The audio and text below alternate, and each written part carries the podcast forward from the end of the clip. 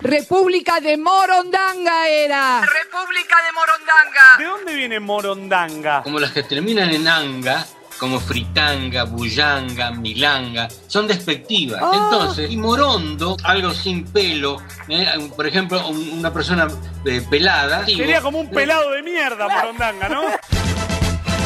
Resumen de noticias.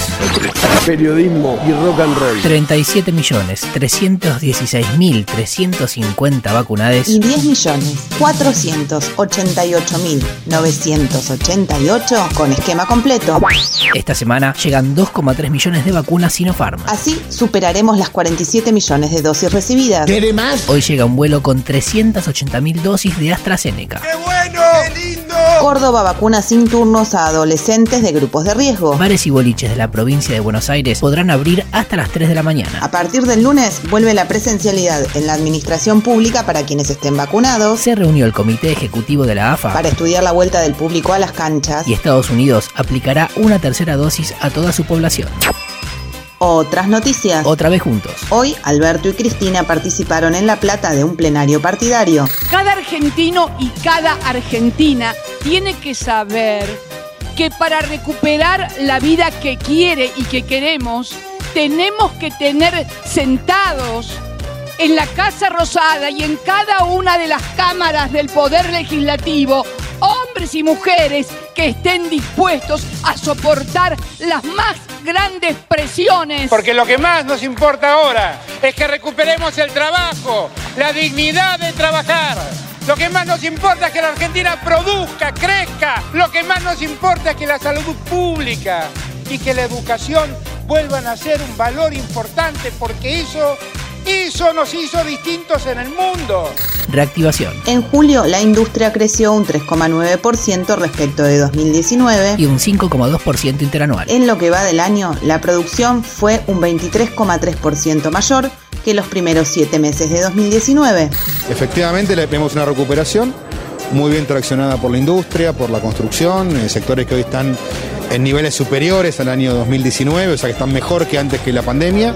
El canciller Felipe Solá estimó que este año, traccionadas por los commodities, las exportaciones llegarán a 70 mil millones de dólares y serían las más altas en los últimos 7 años. Ley de humedales. Una travesía de kayak llegó ayer a Buenos Aires para reclamar el tratamiento del proyecto de ley de humedales. Hoy marcharán desde Plaza de Mayo al Congreso en reclamo de su pronto tratamiento.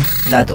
Solo en 2020 se perdieron cerca de 350.000 hectáreas de humedales por los incendios en las islas del Paraná. Entonces, lo que estamos pidiendo es plenario de comisiones para que efectivamente se trate y no se caiga. Tenemos que tener en cuenta que ya se cayó en 2013 o 2015 y bueno, este año hay que luchar para que salga. Dios te oiga. Bolivia. Expertos de la Comisión Interamericana de Derechos Humanos concluyeron que durante el golpe de Estado en Bolivia hubo ejecuciones sumarias y masacres. Según el informe, los hechos más graves fueron las masacres de Sacaba y Sencata, marchas a favor de Evo, donde fueron asesinadas 37 personas y hubo más de 100 heridos. Paren la oreja. En julio, tras conocerse el contrabando de armas argentinas al vecino país, el canciller de Bolivia, Rogelio Maita, declaró a la prensa.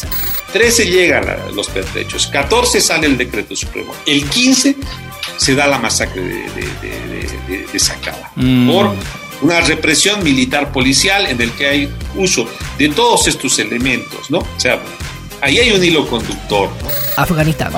Los talibanes anunciaron una amnistía general y prometieron respetar los derechos de las mujeres según las reglas islámicas. En un intento por convencer a la población que no serán el régimen que gobernó entre 1996 y 2001. Aunque hoy abrieron fuego contra cientos de manifestantes, Y hay al menos dos muertos y 12 heridos. la Unión Europea dijo que abrirá el diálogo.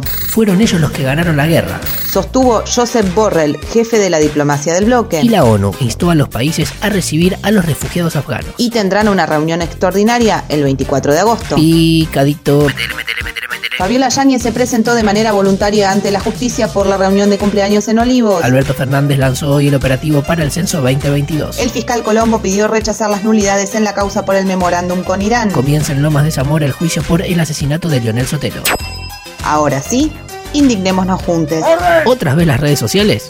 Sin chequear. Ayer difundieron la supuesta muerte de Eve de Bonafini y no contentos con eso, también modificaron su biografía en Wikipedia con insultos y descalificaciones. Deberían tener angustia. Pero la nota la dio el canciller Luis Almagro. El secretario general de la OEA entró como un caballo. Ofreció sus condolencias en redes sociales, adjuntando una supuesta nota de Infobae que no se dio cuenta era trucha. Una gran ignorancia. También en redes y con la chispa de siempre, Eve los atendió a todos. Yo quisiera decirles que los muertos que vos matáis gozan de buena salud. Y también quería contarles que la OEA y su presidente Luis Almagro enviaron sus condolencias. Eso demuestra cómo la OEA repite cualquier cosa que le diga a cualquiera. Pandemia de pelotudos. Hay una invasión de carpinchos en Nordelta. Y crece la preocupación porque ya atacaron varias mascotas. Hasta acá la información del día. Podría ser peor. O mejor. Pero siempre es lo que es. Es una, es una inflexión imperativa. No es yo te sugiero, pienso que pone orden, haz esto. Cristina con su Cristina es mala, ¿eh? Cristina es mala. Cristina es mala.